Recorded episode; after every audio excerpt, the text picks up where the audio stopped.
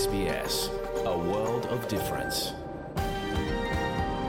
You're with SBS Thai on mobile, online, and on radio. คุณกำลังฟัง SBS ไทยทางโทรศัพท์มือถือ ออนไลน์ และวิทยุ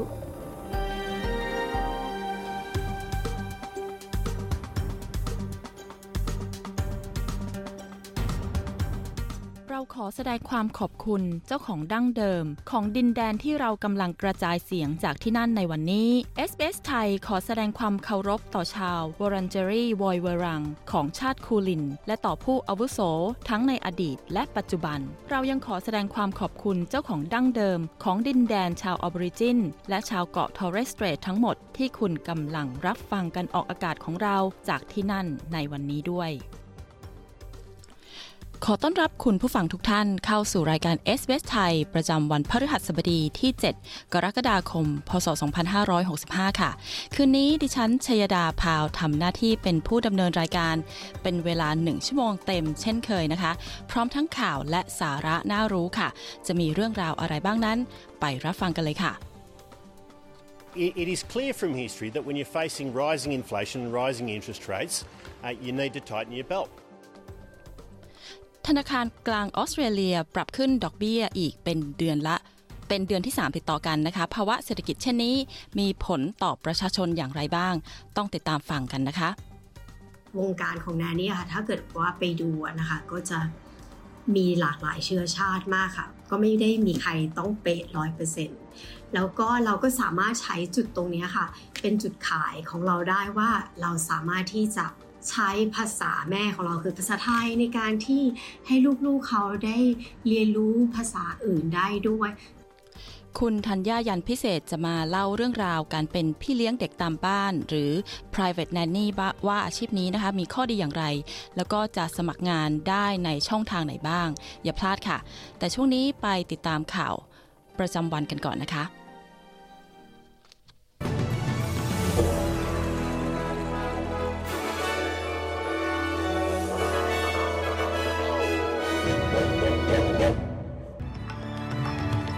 รัฐเชิญชวนคนอายุมากกว่า 50 ปี ฉีดวัคซีนเข็ม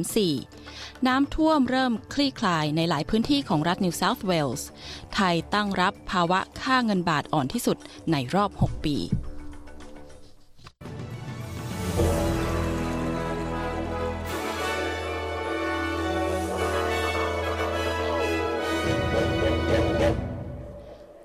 ข่าวแรกนะคะ ในวันจันทร์หน้าประชาชนมากกว่า 7 ล้านคนจะมีสิทธิ์ ฉีดวัคซีนเข็มที่ 4 องค์กรที่ปรึกษาด้านการสร้างภูมิคุ้มกันของออสเตรเลีย หรือ ARCTAC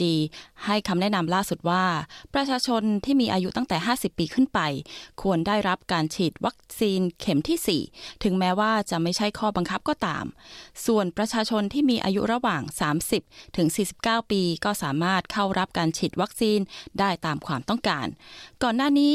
วัคซีนเข็มที่ 4 นะคะ จะฉีดให้แก่คนที่อายุตั้งแต่ 65 ปีขึ้นไป โดยเฉพาะผู้สูงอายุที่อาศัยในบ้านพักคนชรา หรือผู้ที่อยู่ในสถานดูแลผู้พิการ หรือผู้ที่มีภูมิคุ้มกันบกพร่อง ขณะนี้ระยะห่างระหว่างการฉีดวัคซีนแต่ละเข็ม รวมถึงระยะห่างการติดเชื้อไวรัส และการฉีดวัคซีนได้มีระยะเวลาสั้นลง จาก 4 เดือนลดลงมาเหลือเพียง 3 เดือน ซึ่งการที่อาร์ทากจีได้ออกมาประกาศในครั้งนี้ เนื่องจากมีตัวเลขผู้ติดเชื้อสูงขึ้นนายมาร์ค บัตเลอร์ รัฐมนตรีว่าการกระทรวงสาธารณสุขเปิดเผยว่า การเปลี่ยนแปลงครั้งนี้ สะท้อนถึงข้อมูลดังกล่าว เขากล่าวว่า And the major focus of the fourth dose campaign is to reduce that risk of severe disease, hospitalisation, and death, which is why there's such a strong focus on people aged over 50. การรณรงค์ให้มีการฉีดวัคซีน เข็มที่ 4 ก็เพื่อที่จะป้องกันความเสี่ยงของการป่วยร้ายแรง การเข้าโรงพยาบาลและการเสียชีวิต ซึ่งเป็นที่มาว่าทำไมเราถึงเจาะจง กับกลุ่มคนที่มีอายุมากกว่า 50 ปีขึ้นไป หรือกลุ่มคนอายุน้อยที่ภูมิคุ้มกันบกพร่อง หรือมีปัญหาสุขภาพอื่น ๆ ซึ่งไม่ต้องสงสัยเลยว่าการฉีด วัคซีน เข็มที่ 4 นั้นจะเป็นการเพิ่มภูมิต้านทานแต่แก่ร่างกายโดยเฉพาะอย่างยิ่ง ถ้ามันเป็นเวลานานหลายเดือนแล้ว ตั้งแต่คุณได้รับเข็ม 3 บางคนก็ฉีดมาตั้งแต่หน้าร้อนปีที่แล้ว นายมาร์คบัตเลอร์ชี้ข่าวต่อไปนะคะ นางเพนนีว่อง รัฐมนตรีว่าการกระทรวงต่างประเทศเปิดเผยว่า เธอได้มีการหารือกับรัฐบาลจีนในช่วงประชุม G20 การประชุมครั้งนี้กำลังมีขึ้นที่ประเทศอินโดนีเซีย ซึ่งการพบปะกันครั้งนี้เป็นที่ยืนยันแล้วว่า รัฐมนตรีว่าการกระทรวงการต่างประเทศของจีน นายหวังยีจะเข้าหารือกับนายแอนโทนีบลิเกนรัฐมนตรีว่าการกระทรวงต่างประเทศของสหรัฐอเมริกา แต่ยังไม่การยืนยันอย่างเป็นทางการนะคะว่าจะมีการพบปะกันกับรัฐมนตรีของออสเตรเลียหรือไม่ ด้านนางเพนนีว่องเผยว่าสถานการณ์ในการหารือทั้งสองฝั่งในการประชุม G20 นั้น มีความเปลี่ยนแปลงได้ตลอดเวลาเมื่อเปรียบเทียบกับการประชุมนานาชาติอื่น ๆ เธอกล่าวว่าจีนน่าจะต้องการสมานความสัมพันธ์กับออสเตรเลีย เธอกล่าวว่า What I've said publicly, uh, and it remains the Albanese government's position, is that we believe it would be in China and Australia's interests for this relationship. สิ่งที่ฉันพูดโดยเฉพาะอย่างยิ่งการยืนยันมติของรัฐบาลอาบานิซี เราเชื่อว่าทั้งจีนและออสเตรเลียต้องการให้ความสัมพันธ์ ระหว่างสองประเทศมั่นคง และนี่คือสิ่งที่ทั้งสองประเทศต้องทำให้เกิดขึ้น นางเพนนีหวังชี้ซึ่งรัฐมนตรีออสเตรเลียไม่ได้เจรจาหารือกับทางการจีนตั้งแต่ปี 2019 เป็นต้นมาข่าวต่อไปนะคะ เขตฮันเตอร์และพื้นที่ชายฝั่งส่วนกลางของรัฐนิวเซาท์เวลส์เผชิญกับปัญหาระดับแม่น้ำเพิ่มสูงขึ้น หลังจากฝนตก สถานการณ์ปัจจุบันทางการประกาศให้ 74 ครัวเรือน อพยพ และมีคำเตือนออกมามากกว่า 36 ครั้ง ซึ่งอุทกภัยครั้งนี้มีผู้เดือดร้อนจำนวนกว่า 60,000 คน ผู้ที่อาศัยในเมืองซิงกตันห่างจากเขตตะวันตกเฉียงใต้ ของนครซิดนีย์197 กิโลเมตรนะคะ ได้รับคำเตือนให้อพยพยกย้าย หลังจากที่มีปริมาณน้ำในแม่น้ำฮันเตอร์ล้นตลิ่ง และยังมีคำเตือนให้ระวังพื้นที่น้ำท่วมในเมืองเมดแลนด์ทางตอนใต้ของเขตสิงเกิลตันด้วย นางเทเรซาเฟเดลิ นายกรัฐมนตรี นายกขออภัยค่ะ นายกเทศมนตรีเมืองแคมเดนซึ่งอยู่ทางตะวันตกเฉียงใต้ของนครซิดนีย์กล่าวว่า เธอรู้สึกทั้งเศร้าใจและโล่งใจ เธอเผยว่า What a resilient town. How proud to be mayor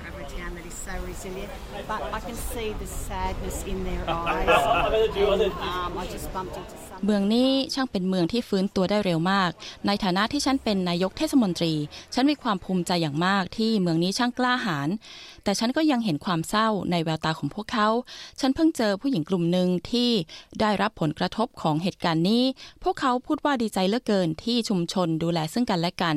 ทั้งหน่วยงานต่างๆ มันทำให้พวกเขาโล่งใจขึ้น นางเทเรซาเฟเดลิเปิดเผย ช่วงนี้มาฟังข่าวจากประเทศไทยกันบ้างนะคะ ข่าวแรกค่ะ เงินบาทเปิดตลาดเช้าวันนี้ 7 กรกฎาคม 2565 อ่อนค่าสุดในรอบเกือบ 6 ปีครึ่งที่ผ่านมา จากนักลงทุนกังวลเศรษฐกิจหลักกำลังถดถอย นางสาวการจนาโชคภัยสารสินผู้บริหารงานวิจัย ศูนย์วิจัยกสิกรไทยเปิดเผยว่า เงินบาทอ่อนค่าไปทดสอบระดับ 36 บาท 35 สตางค์ต่อดอลลาร์ ซึ่งอ่อนค่าที่สุดในรอบเกือบ 6 ปีครึ่ง นับตั้งแต่กลางเดือนมกราคม พศ 2559 เป็นต้นมา ในช่วงเช้าวันนี้ก่อนที่จะกลับมาเคลื่อนไหวที่ระดับประมาณ 36 บาท 15 สตางค์ถึง 36 บาท 20 สตางค์ ต่อดอลลาร์ โดยปัจจัยสำคัญที่ต้องติดตามได้แก่ สัญญาฟันฟลอของนักลงทุนต่างชาติ ตัวเลขการจ้างงานภาคเอกชนเดือนมิถุนายน และจำนวนผู้ขอรับสวัสดิการว่างงานรายสัปดาห์ของสหรัฐ ขณะที่กลุ่มงานตลาดการเงิน ธนาคารไทยพาณิชย์ ประเมินค่าเงินบาทวันนี้ว่าเงินบาทยังคงอ่อนค่าตามทิศทางดัชนีดอลลาร์ที่แตะจุดสูงสุดในรอบ 20 ปี ในขณะที่ตลาดกังวลเรื่องเศรษฐกิจถดถอยทั่วโลก ส่งผลให้ราคาน้ำมันดิบล่วงหน้าสหรัฐปรับตัวลงมาที่ 95 ดอลลาร์ สอดคล้องกับบทวิเคราะห์ที่มองว่าน้ำมันอาจลงไปอยู่ที่ 65 ดอลลาร์ ขณะที่นายนริศพิสารยบุตร นักวิชาการอาวุโสจากสถาบันวิจัยเพื่อพัฒนาประเทศไทย หรือ TDRI มองการอ่อนค่าของเงินบาทว่าเป็นการสะท้อนถึงความอ่อนแอของเศรษฐกิจไทย ซึ่งถ้าหากลากยาวไป 1-2 ปี ก็จะถือว่าอันตราย แต่หากอ่อนค่าในระยะเวลาไม่ยาวนานนัก ก็จะถือเป็นการปรับสมดุลด้านเศรษฐกิจ แต่ก็จะมีผลกระทบสำหรับธุรกิจที่พึ่งเงินดอลลาร์เป็นหลัก นายนริศพิศรยบุตร กล่าวว่า เศรษฐกิจดีเนี่ยค่าเงินมันมักจะแข็งนะครับ ขณะที่ถ้าเศรษฐกิจเราอ่อนกว่าชาวบ้าน หรือเติบโตช้ากว่าชาวบ้านเนี่ย ค่าเงินเราก็มักจะอ่อน มันและกลไกการปรับสมดุลคืออะไร มาที่ข่าวที่ 2 นะคะ รัฐมนตรีว่าการกระทรวงการคลังยอมรับว่าราคาน้ำมันขายปลีกของไทย ไม่สามารถลดได้ตามราคาตลาดโลก เพราะกองทุนน้ำมันยังติดลบแม้สถานการณ์ราคาน้ำมันโลกจะเริ่มปรับตัวลงมา แต่ล่าสุดนายอาคม เติมพิทยาภัยศิษย์ รัฐมนตรีว่าการกระทรวงการคลังเปิดเผยว่า ในเวลานี้ ไทยยังไม่สามารถปรับลดราคาน้ำมันขายปลีกได้ เพราะต้องอุดหนุนเงินเข้ากองทุนน้ำมันเชื้อเพลิง ที่ติดลบมากกว่า 1,000 ล้านบาท ด้านนายสมภพพัฒนาอริยางกูล โฆษกกระทรวงพลังงานชี้แจงว่า การพิจารณาค่าการตลาดไม่ควรพิจารณาจากค่าการตลาดน้ำมันเพียงชนิดเดียว เนื่องจากสถานีบริการจำหน่ายน้ำมันหลายชนิดเปลี่ยนแปลงไปตามราคาโลก แต่ยืนยันว่าค่าการตลาดแต่ละเดือนยังคงอยู่ในกรอบที่รัฐบาลกำหนด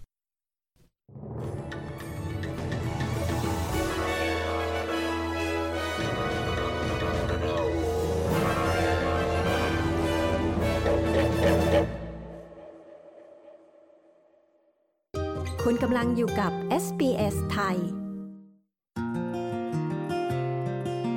SBS ไทยออกอากาศทุกวันจันทร์และพฤหัสบดี เวลา 22 นาฬิกา มีทางเลือกรับฟังรายการมากมายผ่านวิทยุอนาล็อก ทีวีดิจิตอล ออนไลน์ หรือแอปโทรศัพท์เคลื่อนที่ SBS ไทย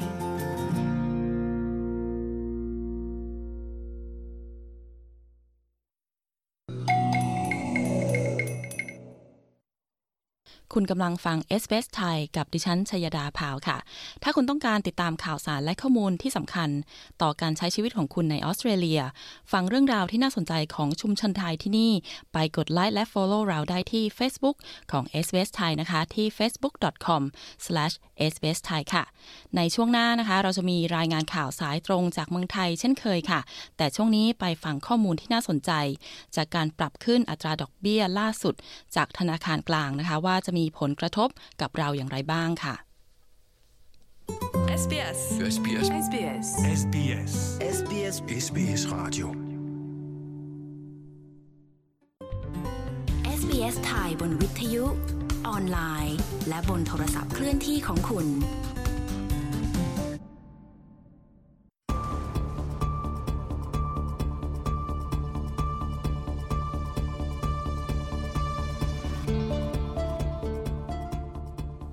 ธนาคารกลางได้ขึ้นอัตราดอกเบี้ยตามคาด สถานการณ์เช่นนี้ทำให้เกิดภาวะตึงเครียดมากขึ้น และมีการคาดการณ์ว่าสถานการณ์เศรษฐกิจอาจจะแย่ลงไปกว่านี้ ในอนาคตอันใกล้ คุณเคทแลนเดอร์สและคุณซูนิลอาวอสตีมีรายงานเรื่องนี้ค่ะ แม้การขึ้นอัตราดอกเบี้ยเป็นไปตามที่คาดการณ์ แต่ก็ยังทำให้คนจำนวนไม่น้อย รู้สึกวิตกกังวลเช่นเดิม ธนาคารกลางแห่งออสเตรเลีย หรือ RBA ได้ปรับขึ้นอัตราดอกเบี้ยมาตรฐานเป็นเดือนที่ 3 ติดต่อกันแล้ว ซึ่งอัตราดอกเบี้ยมาตรฐานทางการ ปรับสูงขึ้นร้อยละ 50 จากอัตราดอกเบี้ยร้อยละ 0.85 เป็นร้อยละ 1.35 ยกตัวอย่างเช่น ถ้าคุณมีวงเงินกู้อยู่ที่ 5 0 0แสนดอลลาร์ หมายความว่าคุณจะต้องจ่ายดอกเบี้ยเพิ่ม 137 ดอลลาร์ต่อเดือน หรือถ้าหากคุณมีวงเงินกู้ 750,000 ดอลลาร์ คุณจะต้องจ่ายดอกเบี้ยเพิ่มประมาณ 205 ดอลลาร์ต่อเดือน และถ้าคุณกู้เงินซื้อบ้านในวงเงิน 1 ล้านดอลลาร์ คุณจะต้องจ่ายดอกเบี้ยเพิ่มขึ้น 273 ดอลลาร์ สถานการณ์เช่นนี้ทำให้ค่าใช้จ่ายในบ้านเรือนของประชาชนส่วนใหญ่เพิ่มสูงขึ้นคุณเจเน็ตลีผู้ถือสินเชื่อจากนครซิดนีย์เผยว่า เธอได้หาทางประหยัดค่าใช้จ่ายแล้ว เธอกล่าวว่า I'm doing shops at Aldi buying specials at Woolies and ฉันซื้อของจาก Aldi และซื้อของลดราคาต่างๆ จาก Woolies และ Coles แทน เราลดค่าใช้จ่ายจากการออกไปทานข้าวที่ร้านอาหารลง คุณเจเน็ตลีเปิดเผย คุณลีกล่าวว่าตอนนี้เธอย้ายประเภทเงินกู้ จากอัตราดอกเบี้ยเงินกู้แบบคงที่ หรือ fixed rate มาเป็นเงินกู้แบบอัตราดอกเบี้ยผันแปรหรือ variable rate ที่จ่ายน้อยกว่าแทน แต่เธอยอมรับว่าเธอไม่รู้เลยว่าประโยชน์ของการเปลี่ยนแปลงประเภทเงินกู้นี้จะคงอยู่ไปนานแค่ไหน เธอชี้ว่า It really depends on how quickly the RBA hikes their interest rates. Obviously, the faster they hike, มันขึ้นอยู่กับว่า RBA จะปรับขึ้นอัตราดอกเบี้ยเร็วแค่ไหน และแน่นอนว่ายิ่งปรับขึ้นเร็วมากเท่าไหร่ การเดิมพันของเราในครั้งนี้อาจจะไม่ได้ผลมากเท่าที่เราคาดการไว้ คุณเจเน็ตลีแสดงความเห็น ธนาคารกลางอ้างว่าอัตราเงินเฟอ้อที่เพิ่มมากขึ้น เป็นผลมาจากอัตราดอกเบี้ยที่เพิ่มสูงขึ้น แต่โดยทั่วไปแล้วเมื่อมีการปรับขึ้นอัตราดอกเบี้ย ก็จะช่วยชะลอการเติบโตของอัตราเงินเฟอ้อธนาคารกลางยังแจ้งต่อไปว่าอัตราดอกเบี้ยจะเพิ่มสูงขึ้นมากเพียงไรนั้น ขึ้นอยู่กับการประเมินภาพรวมของอัตราเงินเฟอ้อและตลาดแรงงานควบคู่กัน ด้านในจิมชอนเมอร์ รัฐมนตรีว่าการกระทรวงการคลังของรัฐบาลสหพันธรัฐยอมรับว่า ภาวะเศรษฐกิจนั้นเป็นเรื่องที่มีการผันผวนตลอดเวลา และการแก้ปัญหานี้ นั่นก็คือการดึงดูดแรงงานจากต่างประเทศเข้ามา เขากล่าวว่า The labour shortages and skill shortages in our economy are so acute ภาวะแรงงานและแรงงานทักษะที่ขาดแคลนในระบบเศรษฐกิจของเรานั้น เป็นเรื่องที่ต้องได้รับการแก้ไขอย่างเร่งด่วน ซึ่งภาวะนี้ส่งผลต่อห่วงโซ่อุปทาน ซึ่งเราเตรียมการที่จะพิจารณาทั้งระบบเพื่อหาหนทางแก้ปัญหานี้ ซึ่งการนำแรงงานต่างประเทศเข้ามาก็เป็นการแก้ปัญหาหนึ่งในนั้นนายจิม ชาลเมอร์ ชี้ และในเรื่องนี้ก็เป็นเรื่องที่โยนกันไปโยนกันมาของพรรคการเมืองทั้งสองฝ่ายมาตลอด นายแองกัสเทเลอร์ รัฐมนตรีการคลังของพรรคฝ่ายตรงข้ามกล่าวว่า งบประมาณค่าใช้จ่ายของรัฐบาลสหพันธรัฐชุดใหม่นั้นทำให้สถานการณ์เงินเฟ้อแย่ลง เขากล่าวว่า um, it, is clear from history that when you're facing rising inflation and rising interest rates, uh, you need to tighten your belt. จากประวัติศาสตร์ก็จะเห็นได้ชัดว่าเมื่อเราเผชิญกับปัญหาเงินเฟอ้อที่เพิ่มสูงขึ้น คุณก็ยิ่งจะต้องรัดเข็มขัดมากขึ้น และแน่นอนอยู่แล้วว่าสิ่งที่คุณไม่ต้องการก็คือรัฐบาลที่แข่งขันกับครอบครัวในเรื่องของการกู้ยืมเงิน นายแองกัสเทเลอร์แสดงความเห็น ด้านคุณสตีฟแมคเคนเบอร์เกอร์ หัวหน้านักวิเคราะห์ของเว็บไซต์การเปรียบเทียบสถาบันการเงินแคนสตาร์ประชาชนที่เผชิญกับความยากลำบากเนื่องมาจากการที่อัตราดอกเบี้ยเพิ่มสูงขึ้น ควรปรึกษากับธนาคารผู้ถือสินเชื่อของตน เพื่อหาข้อตกลงทางการเงินที่ดีกว่าเดิม และอาจจะพิจารณาการย้ายโอนสินเชื่อ ไปสู่ธนาคารที่ให้ข้อตกลงที่คุณพอใจมากกว่า หากธนาคารเดิมไม่สามารถให้ข้อตกลงทางการเงินที่ดีกว่าเดิมได้ คุณสตีฟแมคเคนเบเกอร์แนะนำ On a $500,000 loan, you could save around $400 a month. คุณสตีฟเมคเคนเบเกอร์ชี้ว่า กรณีที่คุณมีสินเชื่อวงเงิน 5 0 0แสนดอลลาร์ คุณสามารถประหยัดได้ถึง 400 ดอลลาร์ต่อเดือน โดยการย้ายอัตราดอกเบี้ยเงินกู้มาตรฐานที่คุณกำลังจ่ายให้กับธนาคารใหญ่ ๆ ไปสู่การจ่ายอัตราดอกเบี้ยที่ถูกลงในข้อตกลงแบบอื่น ๆ ที่พวกเขามี คุณสตีฟเมคเคนเบเกอร์ชี้ แต่ในความเป็นจริงที่โหดร้ายของผู้ถือสินเชื่อนั้น การปรับขึ้นอัตราดอกเบี้ย ครั้งนี้ดูเหมือนว่าจะไม่ใช่การปรับขึ้นครั้งสุดท้ายในปีนี้นักเศรษฐศาสตร์ได้คาดการณ์ว่า สิ้นปีนี้อัตราดอกเบี้ยมาตรฐานจะปรับขึ้นถึงร้อยละ 2.5 คุณสตีฟ มิคเคนเบเกอร์ อธิบายว่าภาวะเศรษฐกิจเช่นนี้จะส่งผลแก่ผู้บริโภคอย่างไร เขากล่าวว่า If you compare your repayments at a 2.5% cash rate to April before the Reserve Bank move, that's another 700 odd dollars a month on that ถ้าคุณเปรียบเทียบอัตราการจ่ายดอกเบี้ยที่ร้อยละ 2.5 จนกระทั่งถึงเดือนเมษายน ก่อนที่ธนาคารกลางจะปรับขึ้นอัตราดอกเบี้ย มันจะหมายถึงว่าในวงเงินกู้5แสนดอลลาร์ คุณจะต้องจ่ายดอกเบี้ยเพิ่มขึ้นถึงเดือนละประมาณ 700 ดอลลาร์ คุณสตีฟ มิกเคนเบเกอร์ชี้ ข้อมูลสำคัญทางเศรษฐกิจเช่น อัตราดัชนีค่าบริโภค ในครึ่งปีฐานที่จะมีการประกาศออกมาในวันที่ 27 กรกฎาคมนี้ จะเป็นการบ่งชี้ว่าถ้ามีอัตราการขึ้นราคาสินค้าอุปโภคบริโภคที่สูงขึ้น ก็อาจคาดการณ์ได้ว่า อาจมีแนวโน้มที่อัตราดอกเบี้ยจะปรับขึ้นอีก ร้อยละ 0.5 ในเดือนถัดมา สิ่งที่ดูเหมือนว่าจะทำให้ผู้บริโภคสบายใจขึ้นนั่นก็คือ อัตราดอกเบี้ยที่อาจจะเพิ่มสูงขึ้นถึงร้อยละ 2.5 นั้น น่าจะเป็นอัตราที่เพิ่มขึ้นสูงที่สุดแล้วนักวิเคราะห์การตลาดบางกลุ่มประเมินว่า อัตราดอกเบี้ยมาตรฐานจะปรับขึ้นถึงร้อยละ 3.5 ในกลางปีหน้า แต่คุณเชนโอลิเวอร์ ประธานนักเศรษฐศาสตร์ของธนาคาร AMP เปิดเผยว่า สัญญาณว่าสถานการณ์ดอกเบี้ยจะเริ่มดีขึ้น หลังจากการที่ปรับขึ้นถึงร้อยละ 2.5 นั้นมีโอกาสเป็นไปได้สูง เขากล่าวว่า We're already seeing very weak levels of consumer confidence and we're already seeing house prices fall. เราจะเห็นว่าตอนนี้ระดับความเชื่อมั่นของผู้บริโภคนั้นมีระดับที่ต่ำมาก และเราก็เริ่มเห็นราคาซื้อขายบ้านที่ตกลง ซึ่งปกติแล้ว ถ้าคุณเห็นอัตราการปรับขึ้นของดอกเบี้ย 3 เดือนติดต่อกัน และมันเข้าสู่วงจรที่รัดกลุ่มขึ้น สิ่งต่างๆ ก็จะแข็งแรงขึ้น ดังนั้นปัจจัยเหล่านี้กำลังบ่งชี้ว่าธนาคารกลางกำลังทำงานในทิศทางที่ต้องการที่จะรั้งความต้องการทางการตลาดไว้ และผลที่ได้ก็คือธนาคารกลางจะสามารถคงที่อัตราดอกเบี้ยไว้ได้ คุณเชนโอลิเวอร์ วิเคราะห์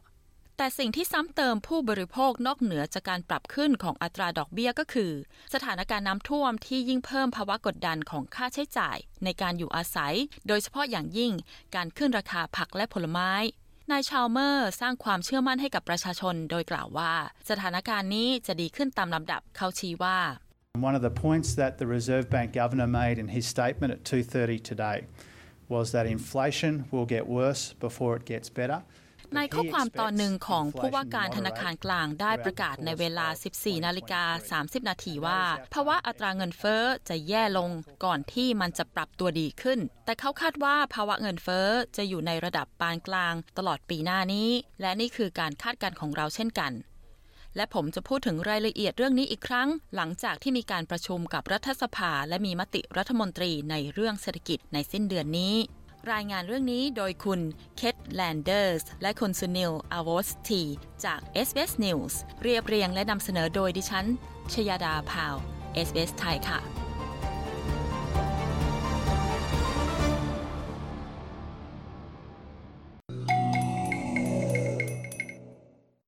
คุณกำลังฟัง s อ s ไทยกับดิฉันชยดาพาวค่ะ คืนนี้เรามาฟังสัมภาษณ์เกี่ยวกับงานพี่เลี้ยงเด็กส่วนตัวตามบ้านนะคะ หรือว่า private nanny จากคุณธัญญายานพิเศษค่ะ แต่ช่วงนี้ไปฟังข่าวเจาะลึกจากเมืองไทยกันก่อนค่ะ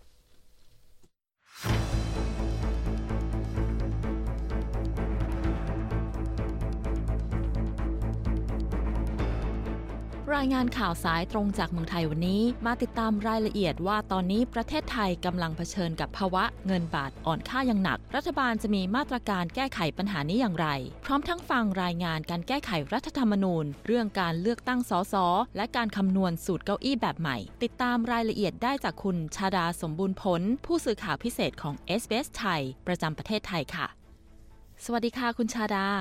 สวัสดีคุณผู้ฟังที่เคารพทุกท่านค่ะ ค่าเงินบาทอ่อนค่าหนัก ทางหน่วยงานที่เกี่ยวข้องมีข้อแนะนำหรือการเตรียมตัวรับมืออย่างไรบ้างคะ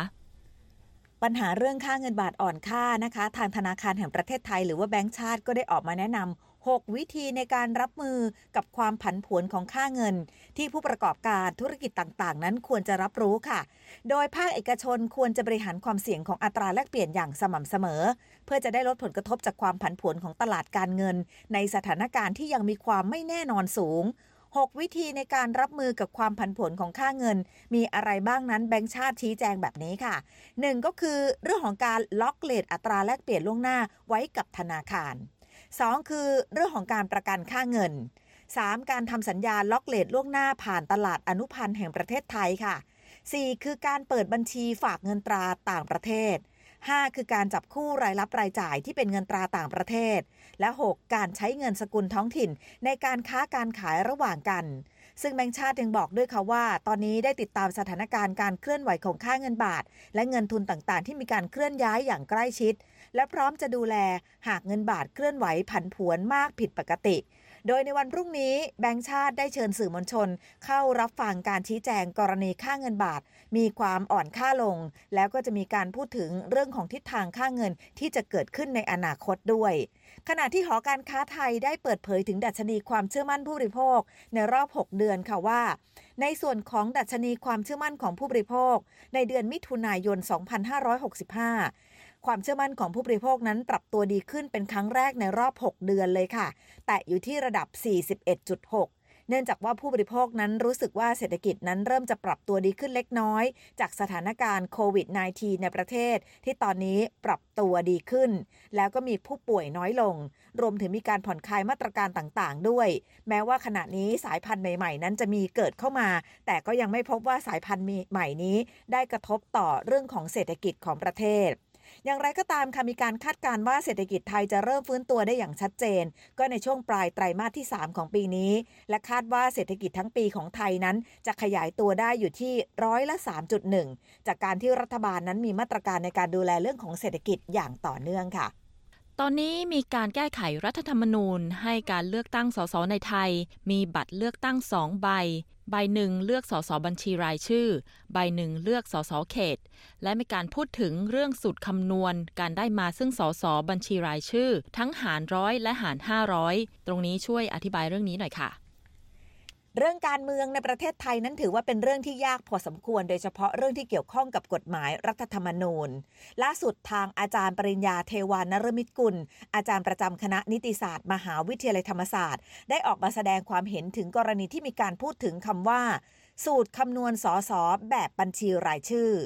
อาจารย์ปริญญาระบุนะคะว่า สูตรคำนวณสสแบบบัญชีรายชื่อหาร 500 กับหาร 100 นั้นแตกต่างกันอย่างไร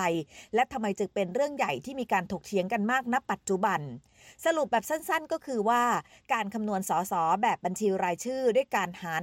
500 คือการหารด้วยสสทั้งหมดในสภาก็คือ 500 คน ขณะที่ทหาร 100 คือการนำมาหารด้วยสสแบบบัญชีรายชื่อเท่านั้น ไม่รวมสสเขต ซึ่งไม่ว่าจะหาร 500 หรือหาร 100 ผลลัพธ์ที่ออกมาจะแตกต่างกันอย่างมาก ยกตัวอย่างว่าเรามีการเลือกตั้งอย่างครั้งที่ผ่านมา 24 มิถุนายน 2562 คะแนนเสียงในการเลือกตั้งมีทั้งหมดประมาณ 35 ล้านเสียงด้วยกัน เมื่อมาคำนวณหารด้วย 100 จะเท่ากับ 350,000 กว่าคะแนน แต่ถ้าเกิดมาหารด้วย 500 จะเท่ากับ 71,000 กว่าคะแนนเท่านั้น ดังนั้นพักเล็กๆ ที่เคยได้เฉพาะสสแบบบัญชีรายชื่อ ในการเลือกตั้งครั้งที่แล้ว หากครั้งนี้มาหารด้วย 100 ก็เท่ากับว่าจะต้องมีคะแนนถึงกว่า 3 0 0แสนกว่าคะแนนด้วยกัน แต่ถ้ามาหารด้วย 500 ก็จะมีคะแนนเพียงแค่ 70,000 กว่าคะแนน ก็จะได้สอสอแล้ว 1 คนด้วยกัน แต่ถ้าหาร 500 จะต้องมีคะแนนที่มากกว่านั้น และอาจจะสูญเสียจำนวนสอสอที่ตัวเองเคยมีอยู่คำถามคือทำไมฝั่งรัฐบาล ทั้งพักภูมิใจไทย พลังประชารัฐ ประชาธิปัตย์จึงอยากจะให้มีการคำนวณโดยสูตรสอสอ500ทั้งทั้งที่ก่อนหน้านี้มีการคำนวณโดยสูตรสส100 นั่นก็เพราะว่าอาจจะมีความกังวลเรื่องของการแลนสไลด์ การชนะการเลือกตั้งแบบครึ่งสภาของพรรคเพื่อไทย ซึ่งการคำนวณแบบนี้ก็จะมีความชัดเจนกันอีกครั้งในการลงมติวาระสามในช่วงของปลายเดือนนี้ค่ะ และหลังจากนั้นรัฐสภาจะต้องนำกฎหมายที่เกี่ยวข้องเกี่ยวกับการเลือกตั้งครั้งนี้ ส่งให้กับหน่วยงานที่เกี่ยวข้องทั้งกกตสารรัฐธรรมนูญ และสารดีกา เพื่อพิจารณารายละเอียดของกฎหมาย ก่อนที่จะมีการบังคับใช้เป็นกฎหมายกันต่อไป ซึ่งถ้าพิจารณากันแล้วเสร็จ ก็เท่ากับว่าการเลือกตั้งครั้งหน้าที่จะเกิดขึ้น จะมีบัตรเลือกตั้งสองใบ ใบหนึ่งเลือกพักใบหนึ่งเลือกในส่วนของสอสอเขตและเมื่อเลือกตั้งแล้วก็จะมีการคำนวณสสแบบบัญชีรายชื่อ หรือว่าการเลือกพักนั้นเป็นแบบลักษณะการหาร 500 ค่ะ พักการเมืองที่ไม่สนับสนุนการหาร 500 ได้เตรียมพร้อมการเลือกตั้งอย่างไรบ้างคะมาดูเรื่องของการปรับทับเตรียมรับการสูตรการหาร 500 นี้กันบ้างค่ะ ทันทีที่มีข่าวออกมาบอกว่าอาจจะต้องมีการปรับสูตรเป็นหาร 500 คือเอื้อประโยชน์ให้กับพักการเมืองขนาดเล็กมากขึ้น ก็ทำให้พักเพื่อไทยซึ่งเป็นพักฝ่ายค้านขนาดใหญ่ เตรียมที่จะปรับทัพของตัวเอง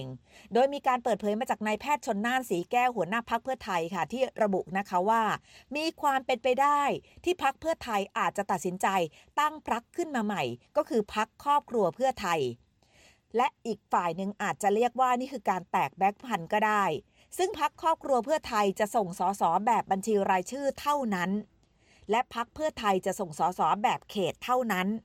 ส่วนการตั้งพักครอบครัวเพื่อไทยขึ้นมาสุดท้ายจะเป็นไปได้หรือไม่ ก็ขึ้นอยู่กับสถานการณ์การเมืองและการตอบรับของประชาชน รวมไปถึงโพสำรวจความคิดเห็นของพักเพื่อไทยด้วย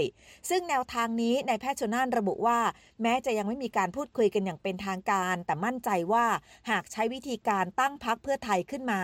และตั้งพักครอบครัวเพื่อไทยขึ้นมานำมาประสานกันลักษณะนี้ จะได้สสเกินกว่ากึ่งหนึ่งของสภาผู้แทนราษฎร ซึ่งปัจจุบันสสในสภาผู้แทนราษฎรที่มีการพูดถึงรัฐธรรมนูญ ฉบับแก้ไขเพิ่มเติมก็คือสส500 คนค่ะ เป็นสสแบบบัญชีรายชื่อ หรือ Party List 100 คน และสสแบบแบ่งเขตอีก 400 คน ซึ่งพรรคเพื่อไทยมั่นใจว่าหากปรับสูตรแล้ว ก็อาจจะทำให้ได้เกิน 250 แล้วก็ได้เป็นแกนนำจัดตั้งรัฐบาลในครั้งหน้าด้วยขนาดเดียวกันเนื่องของสูตรของการหาร 500 ในส่วนของสสแบบบัญชีรายชื่อหรือ Party List นั้น หากมีการลงมติในวาระสามก็คือช่วงปลายเดือนนี้แล้ว ก็จะมีการส่งเรื่องให้สารรัฐธรรมนูญตีความด้วย ว่าการดำเนินการดังกล่าวขัดต่อรัฐธรรมนูญหรือไม่ ซึ่งหากมีการตีความว่าขัดต่อรัฐธรรมนูญนั่นหมายความว่าการใช้บัตรเลือกตั้งสองใบ และการคำนวณสสแบบบัญชีรายชื่อต่างๆ อาจจะไม่ทันในการเลือกตั้งครั้งหน้าที่จะเกิดขึ้น รวมไปถึงต้องมาติดตามดูด้วยค่ะว่า ในส่วนของนายกรัฐมนตรี ซึ่งจะครบวาระ 8 ปี ในช่วงของเดือนสิงหาคมนี้ จะมีการตีความกันอย่างไร หรือจะต้องครบวาระจริง ๆ ก็คือ ปีหน้าตามที่มีการกำหนดเอาไว้ก่อนหน้านี้ทั้งหมดนี้เป็นเรื่องการเมืองของไทยที่ยังต้องติดตามเรื่องข้อกฎหมายอย่างใกล้ชิดค่ะ ดิฉันชาดาสมบูรณ์ผลรายการข่าวสำหรับ SBS ไทย รายงานจากกรุงเทพมหานครค่ะ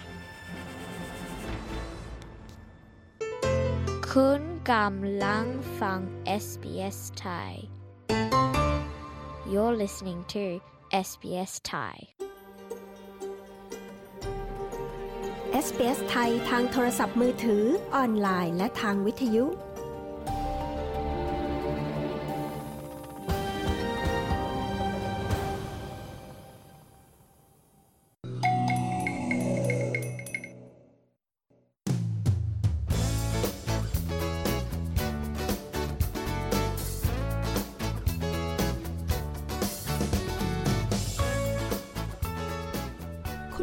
คะ จะมีอาชีพไหนที่ไม่จำเป็นต้องใช้วุฒิการศึกษาในการสมัครงานในออสเตรเลีย และคุณสามารถมีเงินเดือนในระดับที่น่าพอใจ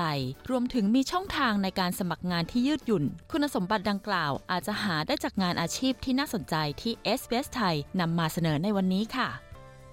วันนี้นะคะเราจะมาพูดคุยกับคุณธัญญายานทิพิเศษ พี่เลี้ยงดูแลเด็กส่วนตัวหรือ private nanny ที่จะมาพูดคุยกับเราถึงหน้าที่ของอาชีพนี้ว่าจะต้องทำอะไรบ้าง รวมถึงรายได้ สวัสดิการ และเคล็ดลับดีๆ ในการสมัครงานค่ะ ขอเชิญรับฟังค่ะ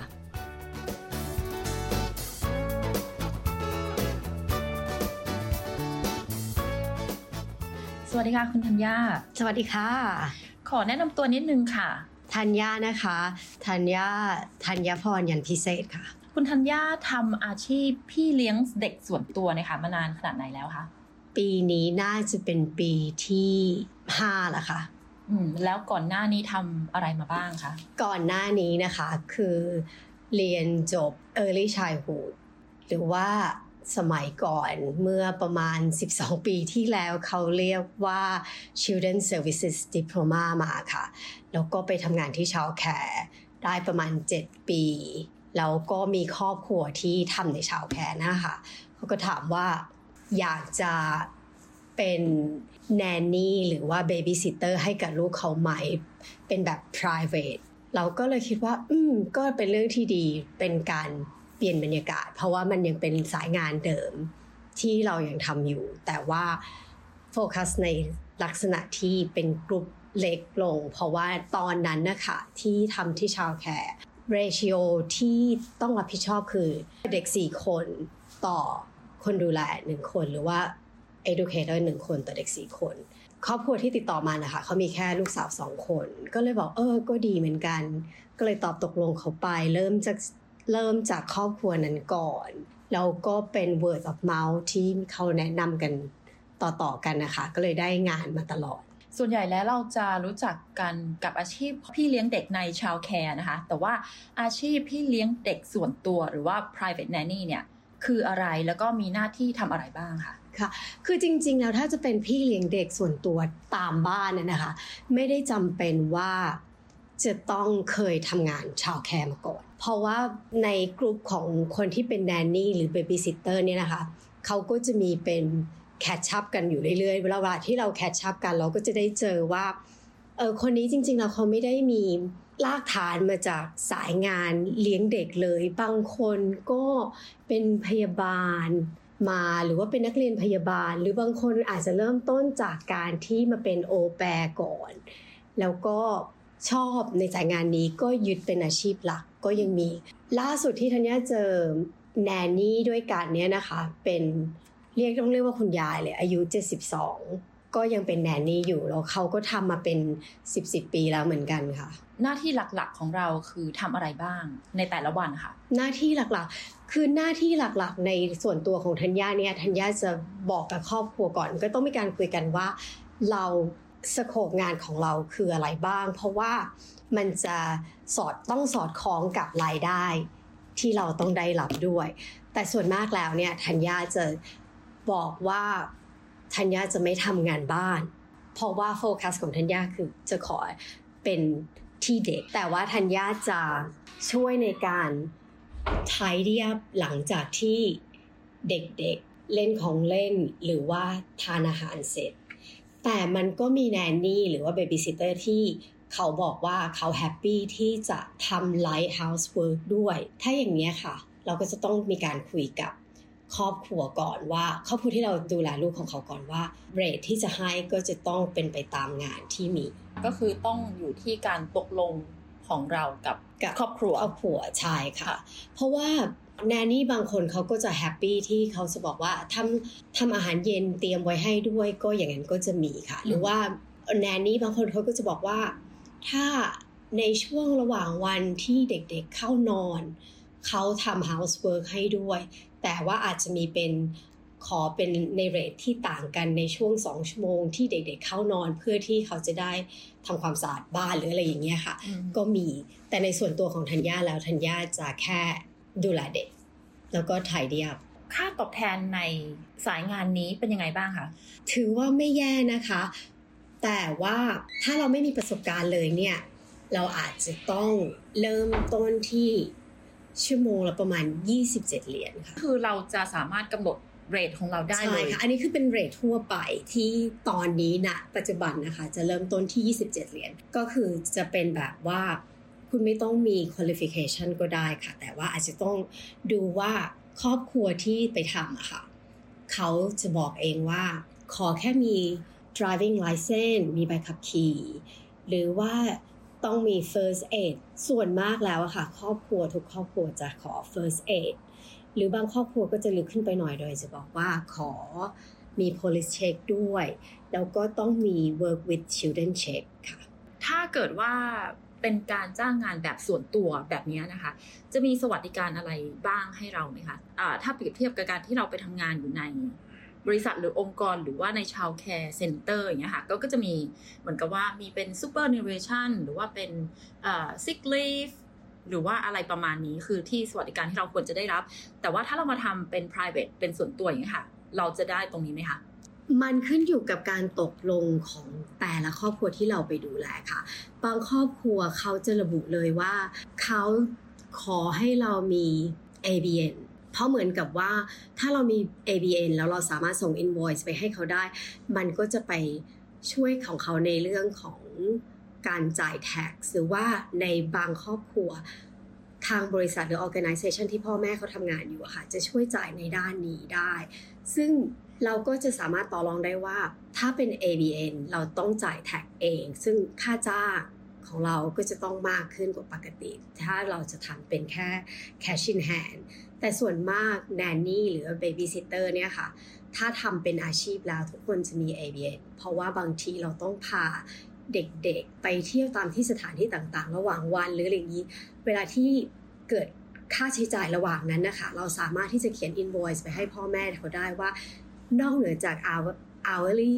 rate ที่เรา charge แล้วเนี่ยมันเกิดค่าอะไรบ้างอย่างนี้นะคะ ถ้าเป็นครอบครัวที่เขาเสนอมาว่าเราต้องมี ABN เนี่ยค่ะ เราก็จะสามารถต่อรองกับเขาได้ว่า เราต้องการ holiday pay ด้วย เราก็คือก็จะมีการคุยกันละค่ะว่า ถ้าเราทำกี่ชั่วโมง holiday pay ของเขาเขาจะให้เท่าไหร่ หรือบางครอบครัวเขาก็อาจจะบอกว่าเขาแฮปปี้แค่จ่ายเป็นตามรายชั่วโมง แล้วก็ส่วนเกินที่ activity ต่างๆ ที่เราไปกับเด็กๆเท่านั้นนะคะ แต่ก็ได้ยินมาหลายครอบครัวนะคะที่เขาจ่ายเรื่องของ superannuation ด้วย แล้วก็เรื่องของ holiday pay ด้วย แต่มันก็ขึ้นอยู่กับว่าเราจะโชคดีได้ครอบครัวนั้นไหม แต่ว่ามันมีความเป็นไปได้ค่ะ ถ้าเราต้องการจริง ๆ มันก็เกิดขึ้นได้ แล้วก็อีกอย่างหนึ่งคือ บางทีเราไม่ต้องหาเอง เราสามารถจะเข้าไปจอยกับกลุ่มของเอเจนซี่ได้ค่ะ แล้วก็ทางเอเจนซี่เนี่ยค่ะ จะดูแลเรื่องนี้ของเราทั้งหมด คือจะจ่ายทั้งซูเปอร์ให้เราด้วย แล้วก็จะมี holiday pay ให้เราด้วย หรือว่าเขาก็จะบอกกับเราเลยว่าของเราเนี่ยเป็นใน rate ของ casual ถ้า rate ในของ casual เนี่ยค่ะเขาก็จะไม่มี holiday pay ให้ แล้วถ้าสมัครกับเอเจนซี่นะคะ เราจะต้องเสียค่า fee ให้เอเจนซี่ไหมคะ ไม่ต้องนะคะ ส่วนมากที่เอเจนซี่ที่ธัญญาศึกษามานะคะ ไม่ต้องแต่ว่าเราก็จะต้องต้องมีคุณสมบัติที่เขากำหนดมาค่ะว่าก่อนที่เราจะมาจอยเอเจนซี่ได้ เราต้องมีคุณสมบัติอะไรบ้าง ส่วนมากเลยก็คือ ต้องมี reference ของครอบครัวที่เราเคยดูแลมาแล้ว แล้วถ้าเขาอ่าน reference เช็คแล้วว่า ครอบครัวที่เราเคยดูแลมา เขา happy กับเราอย่างเงี้ยค่ะ เขาก็จะ รับเราเข้าไป แต่อีกอันนึงก็คือจะต้องมี police check มี working with children check อย่างที่ธัญญาเคยบอกไปแล้วอะค่ะค่ะ แล้วข้อดีข้อด้อยของงานเป็นพี่เลี้ยงเด็กส่วนตัวเนี่ยมีอะไรบ้างคะข้อดีเนี่ยมีเยอะมากนะคะ เพราะว่าในส่วนตัวแล้วว่าธัญญารู้สึกว่าพอหลังจากที่เราเคยทำงานในชาวแคร์แล้วมาทำงานเป็น private nanny เนี่ยคอนเน c t ชันที่เรามีกับเด็กๆ มันต่างกัน เพราะเราได้ เหมือนโฟกัสที่เด็กคนหรือสองคน มันก็เหมือนเราเลี้ยงลูกเขาเหมือนเลี้ยงลูกตัวเราเอง ไปไหนมาไหนหรืออะไรเงี้ยมันเกิดความใกล้ชิดมากกว่านะคะ ส่วนข้อเสียเนี่ยบางทีถ้าเราจะต้องไปฮอลิเดย์หรือว่าจะไปทางไปอะไรที่เราเกิดจะต้องใช้เวลาส่วนตัวของเรา มันอาจจะยากตรงที่จะบอกว่าเฮ้ยเราต้องขอเวลา สักประมาณสองอาทิตย์หรืออะไรเงี้ย ซึ่งบางทีมันก็พ่อแม่เขาก็จะต้องไปหาคนอื่นมาแทนเราหรือว่าต้องจัดหา option อื่นๆอะไรเงี้ยค่ะ ซึ่งมันอาจจะยากตรงนี้ แล้วก็อีกอย่างหนึ่งถ้าเราได้ครอบครัวที่ไม่ได้ตรงกับเหมือน connection เราไม่ตรงกันค่ะมันก็จะยากกับการที่ทำงานร่วมกัน แล้วบางทีมันก็จะทำให้ไม่เกิดความสะดวกใน การทำงานนะคะ แต่ก็ถือว่าเป็นสายงานที่สามารถหางานได้เรื่อยๆ มันก็สามารถมีการเปลี่ยนครอบครัวไปได้เรื่อยๆเหมือนกันค่ะ แล้วครอบครัวมีความคาดหวังกับเราสูงไหมคะ ในเรื่องตรงนี้คือเหมือนกับว่าเราต้องทำรายงานหรือว่าเราต้องมีการทำรีพอร์ตแต่ละวันหรือว่าต้องบอกว่าพัฒนาการของเด็กหรืออะไรก็ตามที่เราสังเกตเห็น ในเด็กที่เราดูแลอยู่เนี่ยค่ะ จะต้องรายงานพ่อแม่อย่างใกล้ชิดอะไรมากขึ้นกว่าชาวแคร์ไหมคะ เพราะว่าเหมือนกับว่าเราเหมือนตัวต่อตัวอย่างเงี้ยค่ะ อืมจริงๆแล้วตอนเริ่มต้นที่จะรับงานนะคะ เราต้องคุยกับครอบครัวก่อนค่ะว่า ความคาดหวังที่เขามีกับเราและลูกเป็นไปทางไหน แต่ส่วนมากแล้วอะค่ะ พ่อแม่ของเด็กที่จ้างแนนนี่เนี่ยประการแรกเลยคือ เขาอยากให้ลูกของเขา มีความสุข แล้วก็ปลอดภัย แล้วก็ได้การดูแลที่ดีที่สุด ก็เลยเรื่องของการที่ว่าเราจะต้องมาทำเอกสารหรือว่ามาจดบันทึกว่าเด็กมีพัฒนาการหรืออะไรอย่างเงี้ยมันจะไม่มีเป็นในรูปแบบของการเขียนอย่างจริงจัง แต่มันจะมีในรูปแบบที่ว่าในในทุกๆวันจะมีการคุยกันถึงว่าถึงพัฒนาการหรือการเปลี่ยนแปลง หรือ ปัญหาที่เกิดขึ้นว่าเราควรจะทำยังไงกับเด็กเพื่อเป็นการช่วยเหลือเขาอย่างเงี้ยค่ะ มีแต่ว่าส่วนมากแล้วพ่อแม่ของเด็กจะไม่เคยจะต้องบอกว่า เธอต้องทำเป็นเรื่องราวของเด็กขึ้นมานะว่าวันนี้ทำอะไรบ้างหรืออย่างเงี้ยค่ะ จะไม่มีแต่ว่าก็อาจจะมีเป็นการถ่ายรูปส่งไประหว่างวัน แล้วก็จะบอกว่าเราทำอะไรกันบ้าง มีความสุขกันยังไงวันนี้ หรือว่าบางครอบครัวเขาก็อาจจะขอให้ โจทย์เป็นแพทเทิร์นว่าลูกทานข้าวเวลาไหนนอนเวลาไหน เพื่อที่จะได้รู้ว่าเวลาที่พ่อแม่กลับมานะคะรูทีนของเขาควรจะเป็นยังไงต่อ หรือว่าเด็กอย่างเช่น ถ้าเกิดนอนหลับตอนกลางคืน เยอะเขาก็จะบอกวันรุ่งขึ้นว่าโอเค เมื่อคืนนี้ลูกเขาหลับเยอะนะวันนี้อาจจะไม่นอนกลางวันเยอะเท่าไหร่ เพราะว่าหลับดีไปหรืออะไรเงี้ยค่ะบางทีมันก็เป็นเรื่องของการที่ว่าเราต้อง จัดเวลาตรงนี้เพื่อให้รูทีนของเด็กเป็นไปได้โดยดีทั้งกับเราแล้วก็กับพ่อแม่ ดูเหมือนว่าจะต้องมีการใช้การสื่อสารมากพอสมควรเลยใน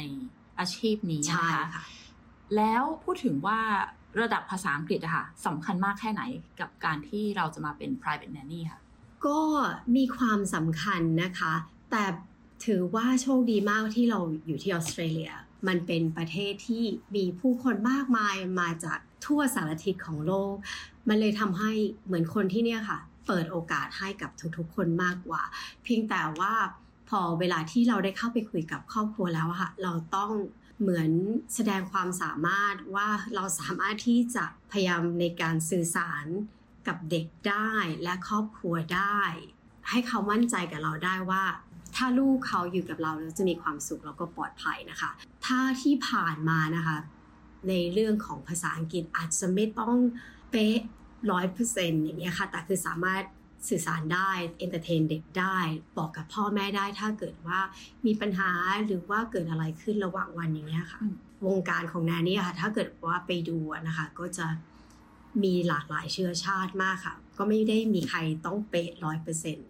แล้วก็เราก็สามารถใช้จุดตรงนี้ค่ะ เป็นจุดขายของเราได้ว่าเราสามารถที่จะใช้ภาษาแม่ของเราคือภาษาไทยในการที่ให้ลูกๆเขาได้เรียนรู้ภาษาอื่นได้ด้วย ซึ่งครอบครัวที่ธัญญาดูแลค่ะ ส่วนมากจะ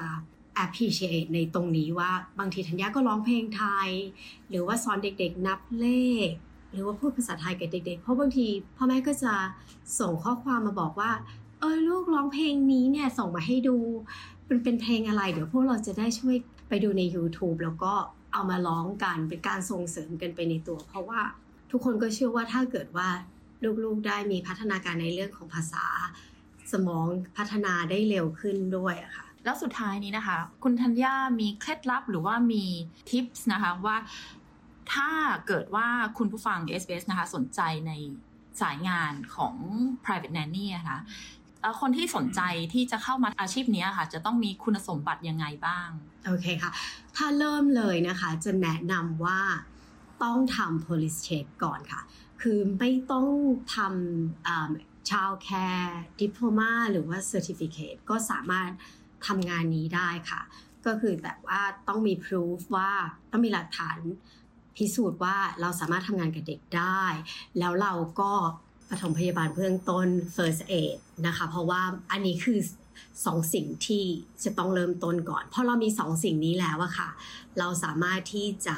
เริ่มหางานได้ค่ะ ส่วนในการเริ่มหางานเนี่ยนะคะ สมัยนี้เทคโนโลยีมันก้าวไกลมาก ส่วนมากก็คือจะเข้าไปตาม Facebook นะคะ ถ้าอยู่ในเมลเบิร์นเนี่ยก็ search เข้าไปได้เลยค่ะว่า Babysitter in Melbourne มันก็จะขึ้นมาหลายกลุ่มมากเลยนะคะ ที่เราจะสามารถเลือกเข้าไปจอยกับเขาได้ หรืออีกในทางหนึ่งก็คือสามารถที่จะ search เข้าไปหา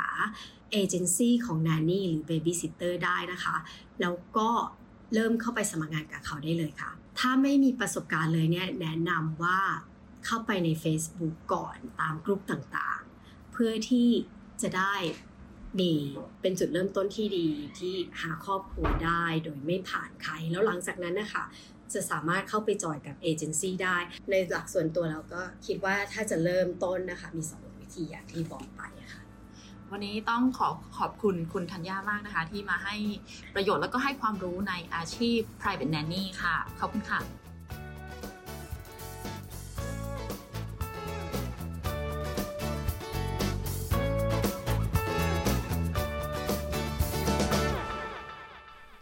ค่ะที่เพิ่งผ่านไปนะคะ ก็เป็นสัมภาษณ์จากคุณธัญญายันพิเศษนะคะ คุณผู้ฟังคะคืนนี้เวลาของเราก็หมดเวลาแล้วนะคะ พบกันได้ใหม่ค่ะ ทุกคืนวันจันทร์และวันพฤหัสบดี เวลาสี่ทุ่มตรง เช่นเคยนะคะ คืนนี้ค่ะดิฉันชยดาพาว ต้องขอลาทุกท่านไปก่อนนะคะ ราตรีสวัสดิ์ค่ะ